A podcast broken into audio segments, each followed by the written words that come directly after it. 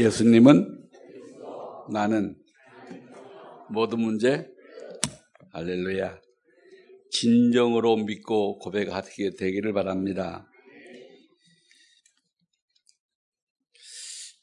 오늘의 주제는 어, 이 잠언서 지금 묵상하는 중인데요. 25장과 27장을 토대로 해서 모든 만남을 축복으로 바꾸자 하는 예, 말씀을 드리고자 합니다.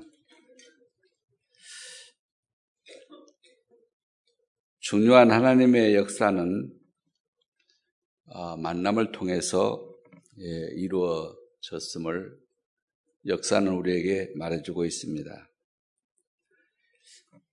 사실 그 모든 만남 중에 우리가 예수님과의 만남, 우리 주님과의 만남은 내 인생을 완전히 변화시킨 새롭게 한 죽은 영혼이 살아나는 축복의 만남이었습니다. 여러분도 마찬가지겠죠? 아직도 못 만났어요? 우리 주님 만난 자들이 모인 곳이 바로 교회입니다. 요한복음 4장에 수가 우물가의 여자가 예수님 만나서 순간적으로 완전히 생이 바뀌었어요. 아멘? 오늘도 이런 역사가 이 예배 시간에 일어나기를 축복합니다. 사도행전 9장에 핍박자였던 갈등 속에 지식, 지성인이었지만 갈등 속에 있었던 이 바울이, 사울이 주님을 만남으로 인해서 완전히 세계 복음화의 주역이 된 것을 우리가 알고 있습니다. 주님과의 이 만남이 우리에게 있었기 때문에 우리가 오늘 여기 있는 줄로 믿습니다. 사도행전의 그 전도 운동도요, 결국 만남을 통해서 계속 이루어지는 역사가 바로 사도행전입니다. 빌립이 에디오피아 내시를 만나게 되죠. 그 단 한 번의 만남이 아프리카 보고바의 문이 열리는 시작이 되었습니다. 요 수년 전에죠. 에디오피아의 왕이었던 그, 어, 와가지고 그 영락교회를 다 방문하고 이러시면서 자기가 그 솔로몬 왕의 145대 후손이라고. 그러니까 자기 어머니는, 자기 그 할머니는 결국은 어, 솔로몬과 만났던 어, 그 에디오피아의 간닥의 여왕이었다고 얘기를 했습니다. 이렇게 한 번의 만남은 너무나 놀라운 일들을 역사가 이루어지는 걸 볼 수 있습니다. 사도행전 9장에 방금 말씀드린 이 사울이 이 다메섹의 그 아나니아라고 하는 중직자를 만나지 않았다면 전도 제자가 될 수 있었겠습니까? 세계 복음화에 예수님 다음으로 많은 이름이 화자되는 그런 인물이 될 수 있었겠냐 하는 것입니다. 바울이 가는 곳마다 하나님이 사람을 만나게 주었는데 그 사람들이 제자가 되는 역사가 계속 일어났어요. 루디아를 만나서 빌립보 복음화의 교도보가 되죠. 야손을 만나서 데살로니가의 복음화의 교도보가 되죠. 브리스가 부부를 만나서 고린도 복음화와 초대교회 복음화의 놀라운 역사들이 이루어짐을 볼 수가 있습니다. 그래서 우리는 오늘 이 만남이라고 하는 단어를 두고 하나님의 계획을 찾아보고자 하는 것입니다. 우리에게 주어지는 모든 만남 속에서 하나님의 계획이 있음을 우리 모두가 믿게 되기를 축복합니다. 그냥 만남이 아니란 말이죠. 어, 노사연 씨가 부른 우리 만남은 우연이 아니라고 그런 노래를 불렀는데 정말 우연이 아닌 거죠. 그래서 그것을 정말 의미 있게 우리가 받아들이지 않으면 헛된 삶을 살다가 하나님 만날 수밖에 없다고요. 어, 일곱 명의 우리가 잘 아는 일곱 명의 랩런트가 전부 이 만남의 축복을 받았죠. 요셉의, 요셉이 보디바를 만났고, 요셉이 간수를 만났고, 요셉이 장관을 만나게 되고, 요셉이 왕을 만나게 되는데, 그 만남이 전부 가문, 한 가문을 살리고, 감옥을 살려내고, 한 나라를 살리고, 세계를 살리는 그런 만남들이었어요. 저와 여러분의 만남은 어떤 만남입니까? 여러분, 날마다 만나는 모든 사람들과의 관계에서 우리는 어떤 하나님의 계획들을 보게 됩니까? 그래서요, 날마다 기도할 때 우리가 늘 생각하면서 기도할 일이 있어요. 나는 정말 하는 예수님을 만난, 나의 그리스도인 예수님을 만났는가? 나는 정말 크리스찬인가? 나는 정말 구원받은 사람인가? 나는 정말 전도자인가? 나는 정말 하나님의 사람이 맞는가? 하나님의 영의 감동 속에서 살아가는 사람이 맞는가? 그 질문을 계속 하다 보면요. 자기 정체성이 확립이 되면서 내가 이 땅에서 정말 무엇을 하기를 원하신가를, 어떻게 하기를 원하신가를 알게 되는 축복을 받아요. 나와 관련된 모든 만남을 축복으로 바꾸는 힘을 전도자의 삶 속에서 찾아내는 그런 내 것으로 삼는 그런 축복의 날 주간이 되기를 축복합니다.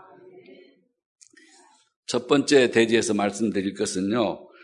우리는 모든 만남 속에 하나님의 계획이 있음을 깨달아야 한다는 것입니다.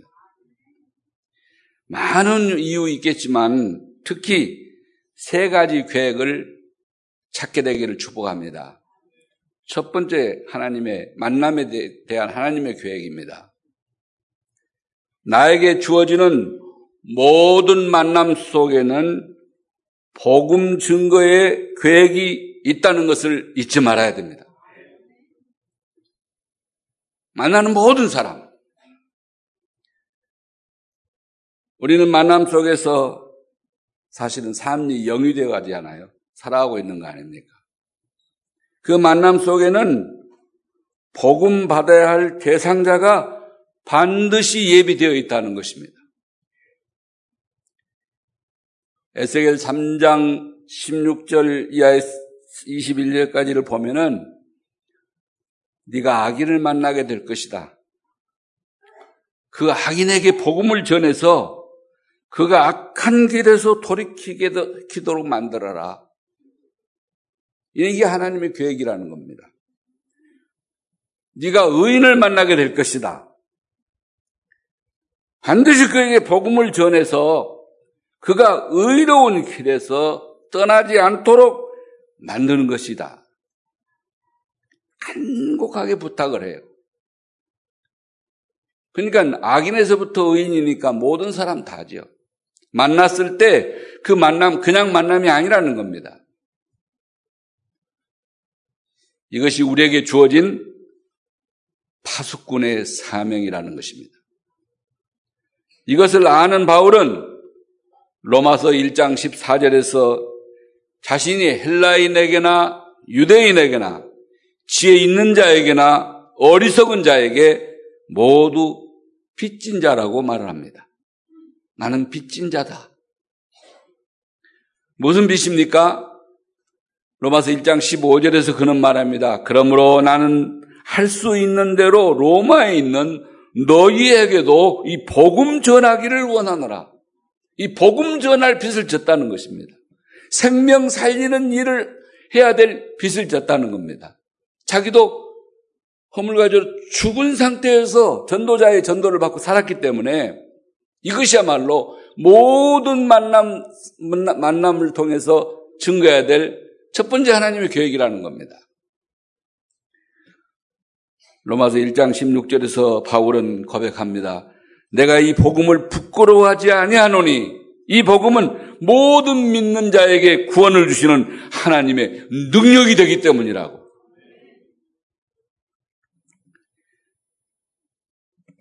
이 복음을 부끄러워하지 않고 모든 만남 속에서 전달하게 돼야 한다는 것입니다. 그 전달자가 되시기를 축복합니다. 이유가 뭐냐면 모든 사람이 사실은 멸망 속에 있기 때문입니다. 문제 속에 있기 때문입니다. 죽음을 향해서 멸망을 향해서 달려가고 있기 때문입니다. 로마서 3장 23절에 보니까 모든 사람이 죄를 범함에 범하였음에 하나님의 영광에 이를 수 없게 되었기 때문이라는 것입니다. 요한복음 8장 44절에 이런 사람의 신분은 너희는 너희 마비 마귀에서 났, 기 때문이라고 말씀합니다. 저들을 살려내야 한다는 겁니다. 이렇게 해서 하나님 떠난 인간은 누가복음 16장, 16장 19절부터 31절까지 해서 지옥 배경 속에서 살아오고 있기 때문에 죄, 사단, 지옥이라는 삼저주의 문제를 안고 살아오고 있기 때문에 이들을 만나면 반드시 그 문제를 해결하고 살릴 길이 복음밖에 없기 때문에 오직 복음밖에 없기 때문에 단인은 이로서는 구원 얻을 수 없나니 천하 인간의 구원 얻을 만한 다른 이름을 주신 적이 없기 때문에 이 복음을 말해줘야 된다는 겁니다. 그 신학자 이름을 제가 잊어먹었어요. 이분들 기도하는데 너 왜 히틀러에게 복음을 전하지 않았느냐? 그러더니 내가 언제 그 사람 만날 수나 있어야죠. 그렇게 말했더니 내가 히틀러를 너에게 만나게 주었다. 가만히 생각해 보니까 단 5분간의 시간이 있었대요. 히틀러와 직면할 수 있는 시간이 있었다. 그 시간에 다른 얘기하고 있었다는 거죠. 그래서 어떤 전자는 말하기를 5분만의 시간이 있다 하더라도 만남 속에 있다 하더라도 반드시 너는 복음을 말해라. 그것이 전도자가 할 일입니다. 로마서 8장 2절에 보니까 그리스도 예수 안에 있는 생명의 성령의 법만이 너를 죄와 사망의 법에서 해방할 수가 있기 때문에 모든 인류를 그 비례밖에 없기 때문에 그렇다는 겁니다. 요한일서 3장 8절에 말씀하시기를 하나님의 아들 나타나 하나님 아들이 나타나신 것은 마귀의 일을 멸하라고 오셨기 때문에 요한복음 14장 6절에 말씀하기를 내가 길이 곧 길이요 진리요 생명이니 나로 말미암지 않고는 아버지께로 올 자가 없기 때문에 나를 통하면 예수님을 통하면 그리스도를 통하면 하나님 만나고 거기서 해방될 수 있기 때문에 그렇다는 것입니다. 하나님께서는 이 복음을 모든 사람이 듣기를 바라고 계십니다. 디모데전서 2장 4절에 말씀했습니다. 하나님은 모든 사람이 구원을 받으며 진리를 아는데 이르시기를 원하느니라. 이 하나님의 소원입니다. 모든 만남을 전도의 눈으로 보게 되라는 것입니다. 전도의 기회로 삼으라는 것입니다.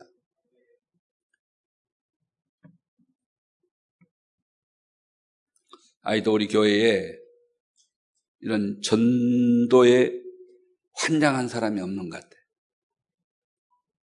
주님은 그걸 원하는데, 그런 장로님을 원하는데, 그런 분이 잘 눈에 안 보여요. 다른 것만 계속 보고 있는 거예요.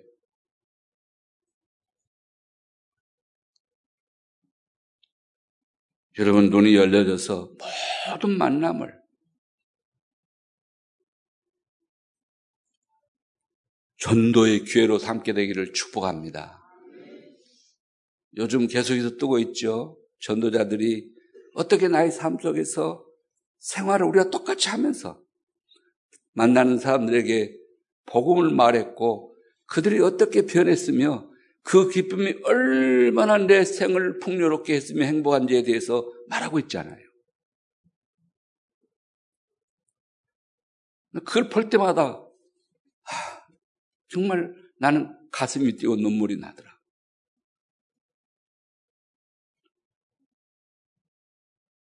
그런 제자가 필요한 때입니다. 그런 제자들이 되시기를 축복합니다. 두 번째 만남 속에 있는 하나님의 계획은 무엇입니까? 이건 거의 비밀로 속에 있다니까요. 전도의 기회로 첫 번째 하나님 계획하고 계시고요. 두 번째는 두 번째 하나님의 계획은요. 우리 만남을 통해서 치유의 계획을 가지고 계시는 거예요. 만난 사람을 치유하라는 거죠. 부에 지르지 말고 멸망 주지 말고 죽음 주지 말고 절망과 낙심 주지 말고 살리는 일을 하여라. 치유해 주어라. 분명히 복음을 받았는데도 안 되는 사람들은 오랜 각인과 뿌리와 체질이 바뀌지 않아서 그런 겁니다. 믿는 사람이 왜 저래? 집사가 왜 저래? 왜 저래? 우리는 그렇게 늘 그런 시각으로 봅니다. 우리는 다시 눈을 떠서 그 사람이 얼마나 창세기 3장에서 상처를 입었는지, 창세기 6장에서 얼마나 그 내피림이 될 정도로 그 안에 그 아예, 아예, 아예 그만 짓밟혔는지, 그들이 얼마나 우리를 우롱하고 있는 성공이라는 달콤한 걸 가지고 우롱시킴으로써 우리를 비천하게 만드는지를 볼 수 있는 영안이 열려야 돼요. 그리고 그들에게 생명을 주어 그들을 치유해 주어야 됩니다. 상처 때문에 복음을 못 붙잡는 저들에게 내가 어떻게 복음을 붙잡게 되었고 그 복음이 나를 어떻게 살렸으며 나를 어떻게 변화시켰는지를 말할 수 있어야 돼요. 그게 전도입니다. 사람들은 자기 동기가 너무 충만해가지고 동기 때문에 복음을 못 붙잡습니다. 이것을 뒤집으라는 것입니다. 함정, 올무, 틀에서 벗어나오게 해주는 것이 바로 치유입니다. 열쇠가 무엇입니까? 열쇠는 단 하나입니다. 오직입니다. 유일합니다. 그리스도가 오직 되게 해 주는 길밖에는 다른 길이 없습니다. 오직 예수 그리스도만이 유일한 키이십니다. 그래서 갈라디아 2장 20절에 나는 죽고 그리스도만 내 안에 사는 것이 바로 사는 것, 치유되는 것이라고 말씀했습니다. 내가 그렇게 돼야 되고, 그렇게 된 사람만이 다른 사람을 만나서 치유할 수 있는 거예요. 그래서 이번에 그 긴 여행 중에 정말 아까 그 성경 읽은 중에 그 시원한 얼음 냉수처럼 보통은 여름철이에요. 우리 한국이 그보다 더 덥더라고요. 그러니까 그 얼음, 얼음 냉수처럼 내게 시원한 소식을 하나 들었어요. 그 교회도 참사랑 교회인데요. 그 교회 그 권사님이 불구자 남편을 늘 모시고 집회 참상을 내가 늘 보면서 참 마음이 아프고 기도가 절로 나왔어요. 근데 그 아, 그분에게 아들 셋이 있어요. 둘째 아들이 결혼했는데 복음하는 여자를 아내로 맞은 거예요. 이, 이 부인이 들어오더니 이 가정을 사슬 복음으로 변화시키기 시작을 했어요. 복음가인 이, 이, 아, 이 여자가 결국 그 남편은 신학을 공부하게 되고 목사가 됐어요. 근데 이 목사님이 복음을 말하니까 이분이 가는 곳마다 이분을 붙잡고 놔주시려고를 하는데요. 또는 이 할머니들이 율법에 찌들었던 그런 분들이 이번에 메시지를 듣고 너무나 좋아서 그냥 뭐 어쩔 줄 모른대요. 여러 개에서 서로 오라고. 우리 교회 오라고. 그리고 자기 동기들 가운데 이분이 복음을 말하니까 동기들이 다 사람을 좋아한다는 거예요. 당연히 그 메시지를 나도 좀 할 수 있게 해달라. 동기들이 모이면 당신이 설교해라. 계속 그런다는 그 얘기를 들으면서 야 우리가 복음을 받는다는 것, 가진다는 것, 체험한다는 것, 누린다는 것이 얼마나 놀라운 축복인지 그 자기 동서, 큰 동서는 미국 사람이에요. 그런데 이 동서를 그렇게 좋아한대요. 복음 가린 이 동서를. 그 시숙은요, 큰형인데도 다른 말 잘안 듣는데요. 근데 이 자기 동생의 부인, 그러니까 재수 씨의 말은 100% 인정을 한다는 아, 뭐, 정말 훌륭한 제대로 된 여자가 들어오면 복둥이가 들어온다더니 이 여인은 그 가문의 복덩이구나. 그런 얘기 들으면서 내 가족도 아닌데도 불구하고 우리 교회는 아닌데도 불구하고 괜히 괜히 나는 마음이 기쁘고 행복한 거 있죠. 우리 가족들이 복음 가진 하나님의 사람이기 때문에 이런 역사가 일어나게 될 줄로 믿습니다.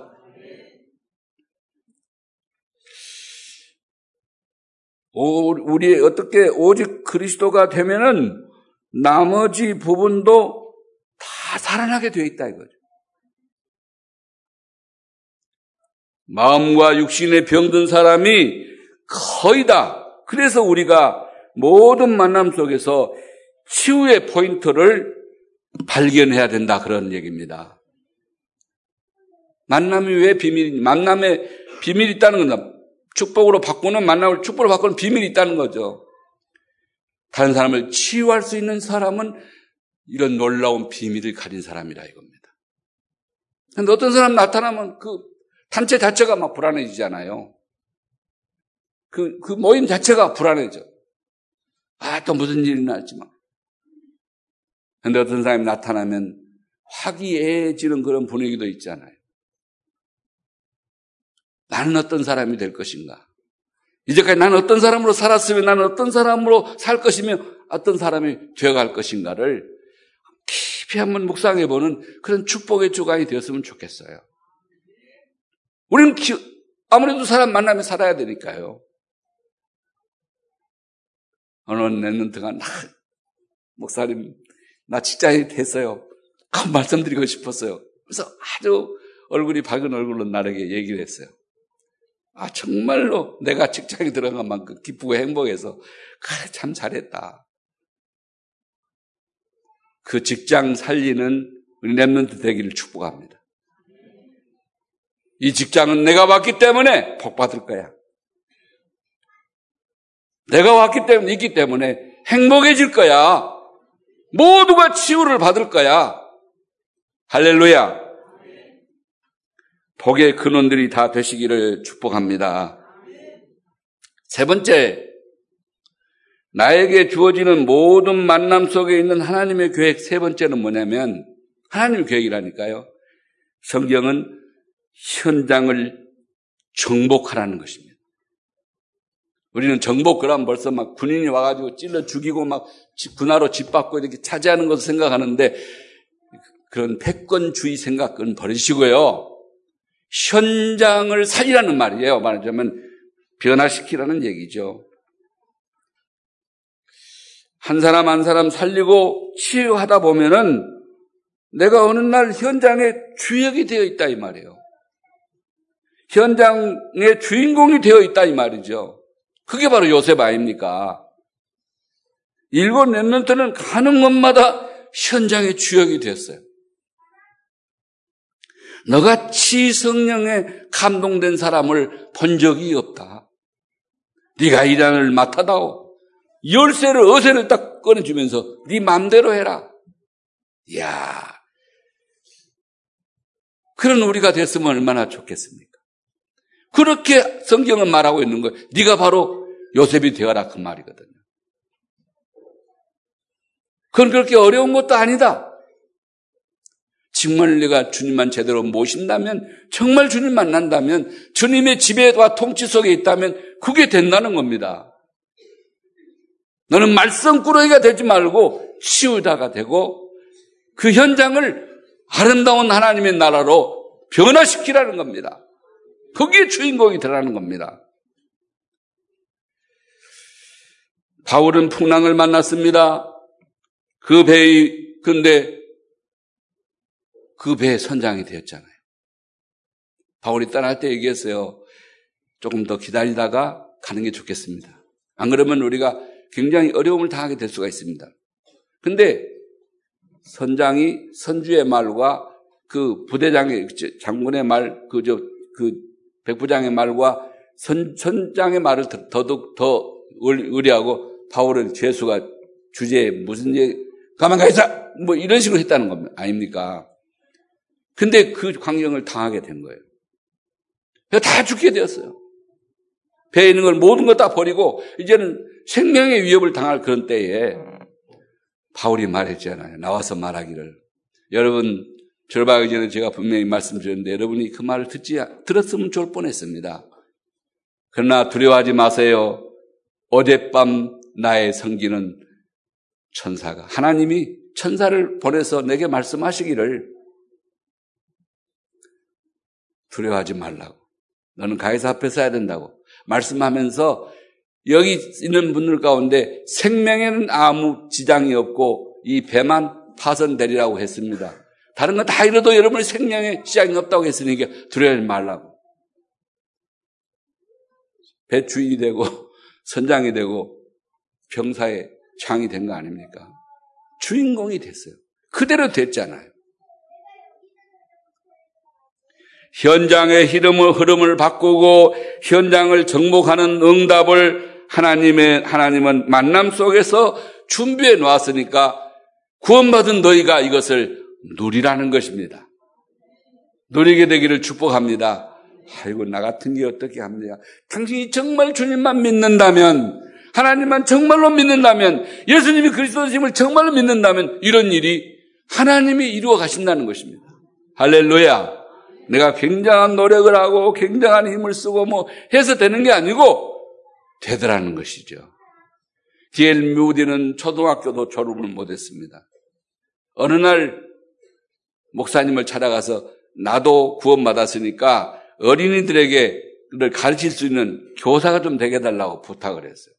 선생님이 무디를 보면서 웃으면서 당신의 그 열심 또 그런 자원하는 마음 귀하지만은 말을 못한 거지. 너는 초등학교도 못 나왔잖아. 어떻게 주일학생을 내가 가서 뭘 가르치려고 문자도 뭐 잘 모르면서 그렇게 말하고 싶지만 안 되겠다 그랬어요. 그 말을 참 못하고 안 된다고. 왜 안 됩니까? 글쎄 안 된다고. 그래가지고 퇴짜를 몇 번 받았어요.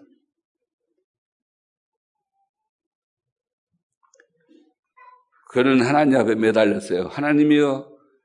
나도 어린이들을 살리고 싶고 도와주고 싶은데 나에게 능력을 달라고 성령의 충만함을 달라고 몇 번이고 목사에게 사대에게 도움이 안 들어주니까 하나님 내 소원을 좀 들어달라고 기도하기 시작하다가 성령의 충만함을 받아요. 불이 떨어진 거예요 그에게.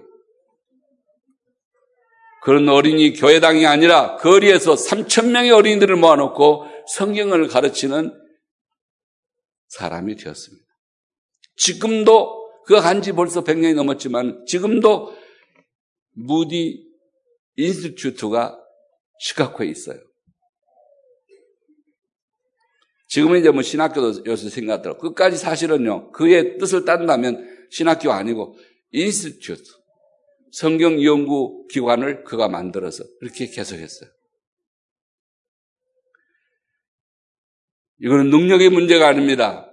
신분의 문제가 아닙니다. 많이 배우고 적게 배우고 있고 없고 그게 문제가 아니에요. 다만 내가 정말로 예수님을 나의 마음에 모신 하나님의 사람이냐, 그리스도가 로 결론 난 사람이냐, 답이 난 사람이냐, 그것만 중요한 겁니다, 사실은.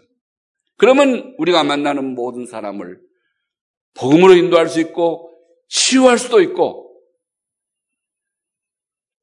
그들에게 하나님의 나라를 보여줄 수도 있다 이겁니다.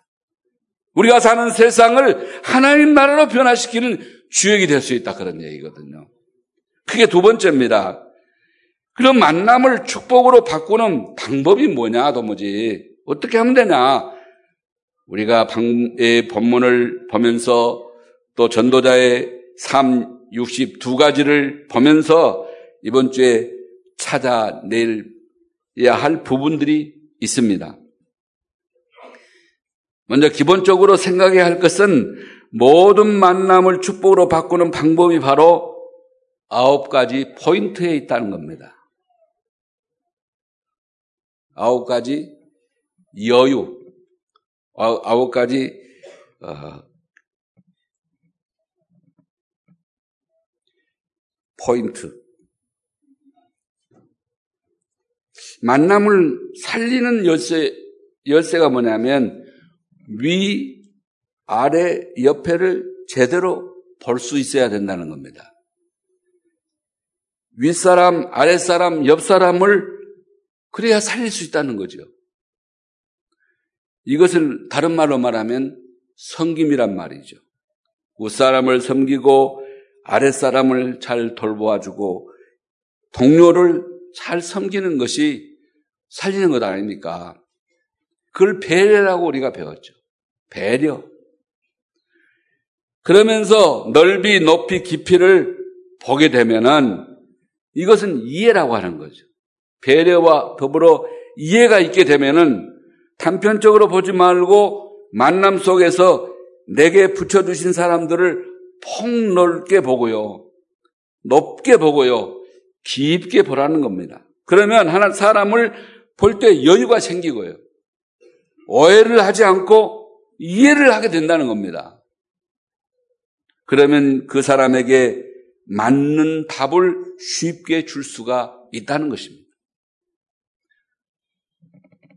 그때 봐야 하는 것이 바로 과거, 현재, 미래입니다. 이것은 방향을 말하는 거죠. 모든 과거를 치유하고 오늘을 살리면 그 사람의 미래가 열리게 되겠죠. 보이게 되겠죠. 이것을 가지고 만남을 누리면 열매를 맺게 될 것이라는 겁니다. 그 최고의 열매가 제자죠. 바울이 이 모든 만남을 이렇게 누렸더니 제자가 세워 제자를 세우는 열매를 계속 맺게 되었다는 것입니다. 사랑하는 여러분, 여러분의 인생에서 인생의 제자가 열매로 남는 축복 누리게 되기를 축복합니다. 믿음의 제자. 정말 교회를 사랑하고 섬기는 제자.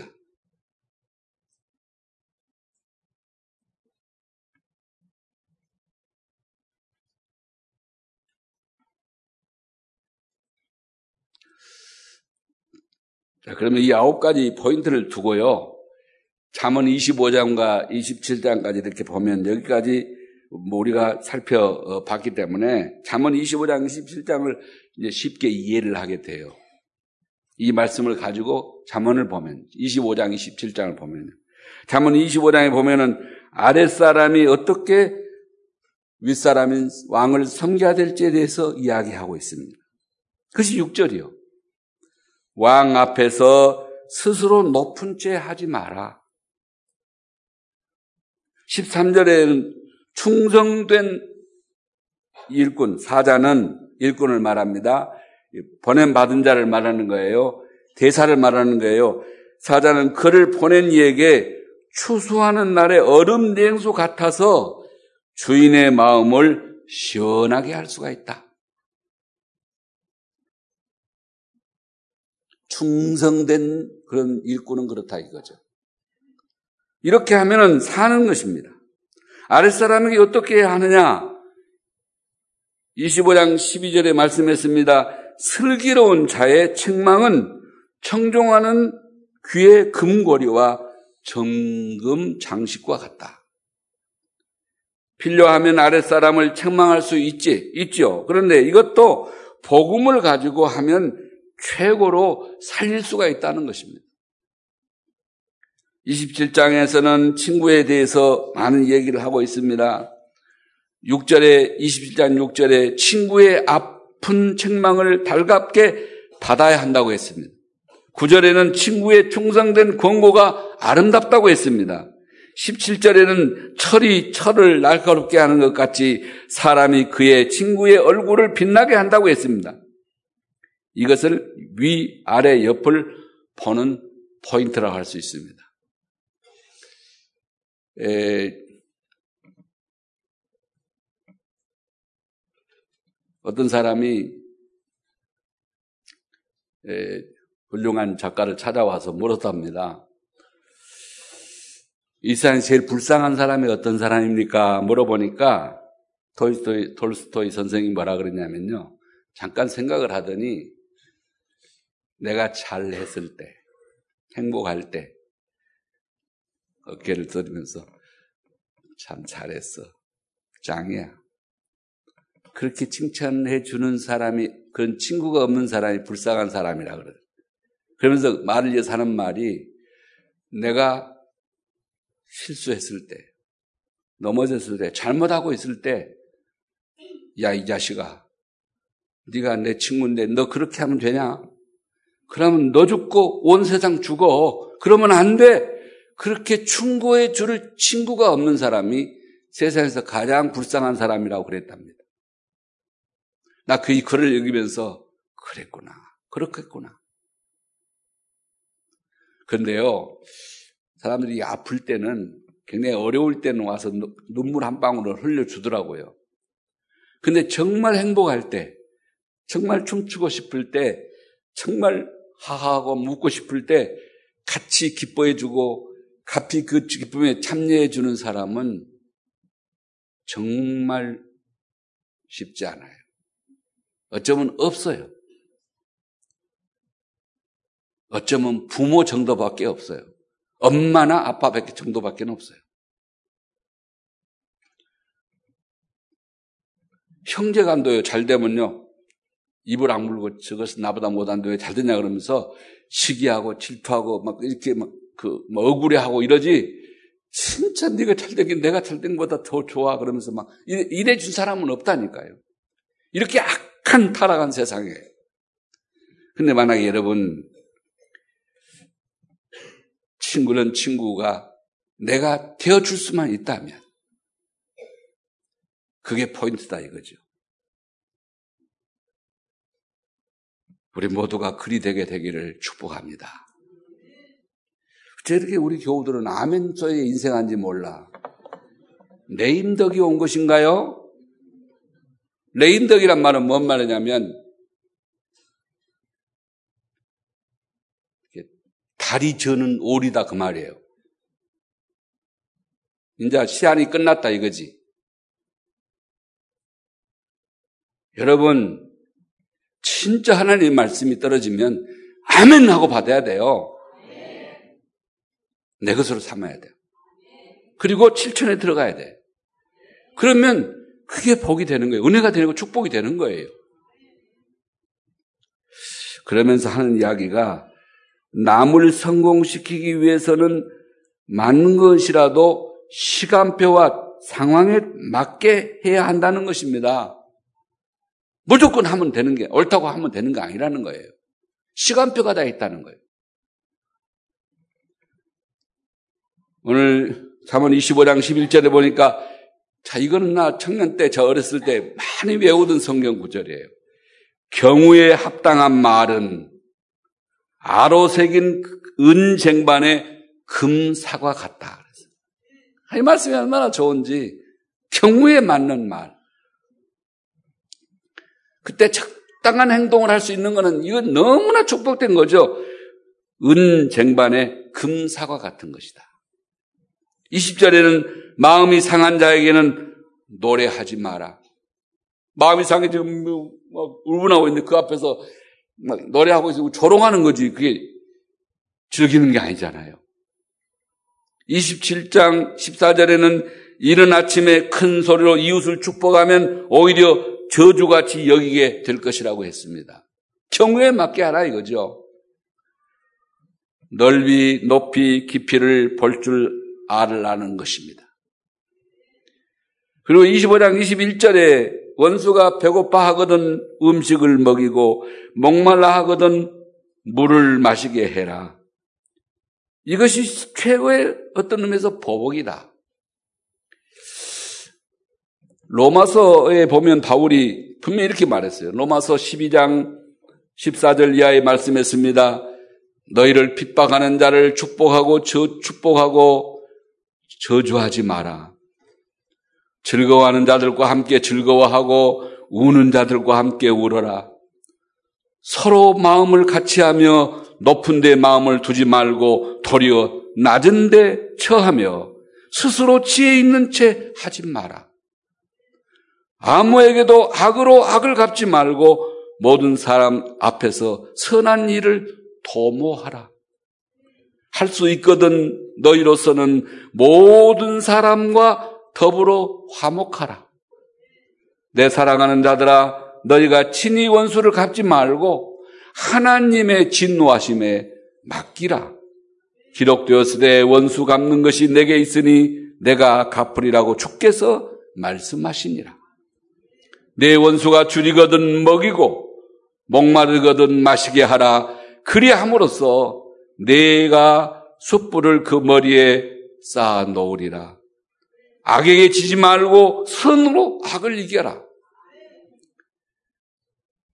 14절로 12장 14절로 21절까지의 로마서의 말씀입니다. 27장 11절에는 지혜를 얻으라고 말씀하면서 12절에 재앙을 피하는 답을 가지라고 말씀합니다. 우리는 주로 눈앞에 있는 것만 겨우 보는 그런 이 눈을 가지고 있습니다. 그러나 하나님은 과거, 현재, 미래를 같이 보라는 겁니다. 따로따로 띄워보지 말고 같이 보는 지혜를 가져라. 이것을 보는 지혜를 가지고 있으면 원수가 변해서 돕는 사람이 될 수도 있다. 재앙을 피하는 축복의 역사가 일어날 수가 있는 것이다. 아홉 가지 포인트를 가지고 모든 만남을 성공시키는 응답을 누리는 한 주간 사시기를 축복합니다. 말씀 마무리하겠습니다. 이번 Remnant 대회 때 받았던 말씀을 여러분이 기억하실 것입니다. covenant 언약이죠. 비전 dream 꿈이죠. 이미지 실천 이 다섯 가지를 언약의 여정을 만남 속에서 적용시키는 것이 이번 주간에 우리에게 우리가 붙잡아야 될 미션입니다.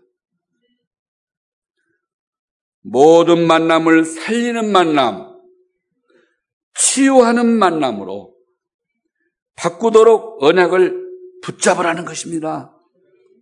그러면 하나님께서는 정복의 만남을 우리에게 주실 거라는 겁니다. 내가 정복 빼앗고 싶지 않았는데 하나님은 우리에게 다 맡겨주더라는 거예요. 그게 요셉이라는 겁니다. 그게 다윗이라는 겁니다. 그게 다니엘이고 에스더드라는 겁니다. 이 비전을 붙잡게 되기를 축복합니다. 나는 어디로 가든지 살리러 갈 것이라고 생생한 꿈을 꾸시기를 바랍니다. 지금 직장에 가는 이들은 직장에 가서 얻어먹으러 가지 말고 살리러 가시기 바랍니다. 그러면서 말씀을 따라가면 그 꿈이 구체적인 그림으로 점점 변하게 되어갈 것이라는 것입니다. 그 이미지입니다. 이것을 마음에 담, 담으시기, 담으시고요. 그것이 이제 그 이미지고요. 그 꿈을 이루는 가장 가까운, 가장 적은 것을 실천하기 시작을 하면 오늘 말씀 가운데서 아, 저거는 내가 꼭 지켜야 돼. 만약 그런 마음을 가지고 오늘부터 시작하면 놀라운 열매가 맺힌다는 것입니다. 맺히게 주신다는 것입니다. 아까 말씀드린 잠언 25장 13절에 말씀했습니다. 충성된 사자는 그 주인의 마음을 시원하게 해드린다. 특히 랩런트들을 전도자의 마음을 시원케 하시기를 바랍니다. 이번에 오니까 그렇게 할지 안 할지 난 몰라요. 그럴 기회가 올지도 안 올지도 난 잘, 지금 나는 몰라요. 그러지만은, 그러니까, 웬 랩런트가 그러더래. 이 다음에 목사님이 외국에 먼 데를 가면은 내가 비즈니스 끊어드리겠다. 그 말만 들어도요, 괜히 피곤이 다 확 풀리는 기분이더라고.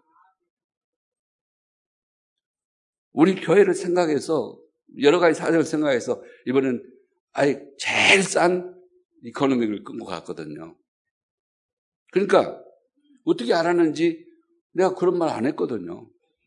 관관도 없잖아요. 여러분도 다 뭐, 들은 적도 없는데, 어떻게 그 랩멘트는 알았을까? 그 말만 들어도, 그래서 20대를 전부 장로를 시켜야 되는 거 아닌가. 30대를 전부 장로 시키기가 되는 거 아닌가. 아, 그런 생각이 들더라고. 내가 그거 타고 싶어서 그런 거 아니에요. 정말 우리가 할 일, 우리가 해야 될 일, 우리가 꿈꿔야 될 일들이 무엇입니까? 선생님, 우리 랩런트들은요, 선생님 속 그만 새키세요. 부모님의 마음을 시원하게 해드리세요. 그만 속색해요. 우리 선생님들이 죽어도 못 해먹겠대요. 여러분, 선생님 없는 세상을 생각해 보세요. 부모님 없는 세상을 생각해 보라고요. 모든 특히 렘넌트들은요 지도자의 마음을 시원하게 드리는 렘넌트들 되기를 축복합니다. 선생님, 부모님 마음을 시원케 드리기를 바랍니다. 여기서 많은 응답의 역사가 열매가 맺혀질 것이기 때문에 그렇습니다. 선생님이 기억할 때 그 녀석 잘 돼야 될 것인데 늘 염려하고 걱정해주는 그런 제자가 되십시오. 나중에 만나서 때 얼싸안고 그래 내가 네가 그렇게 될 줄 알았다. 나는 너를 기대했거든. 너는 그 네가 하는 싹수를 봤거든. 그런 제자가 돼야 돼요. 사랑하는 감사한 가족 여러분, 여러분은 만나는 모든 사람의 마음을 시원케 하는 전도자가 되시기를 축복합니다. 하나님 아버지 감사합니다. 한 주간도 주의 은혜 가운데 살게 하시고 살리는 자로 살기를 발부동치게 하시는 종을 감사합니다.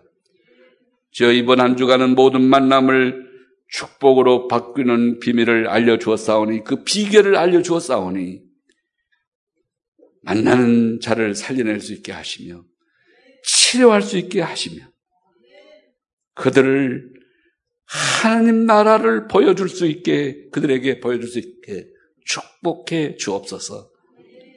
우리 생각과 마음을 주님이 주장해 주시며 인도해 주시옵소서. 예수님 이름으로 기도합니다. 아멘.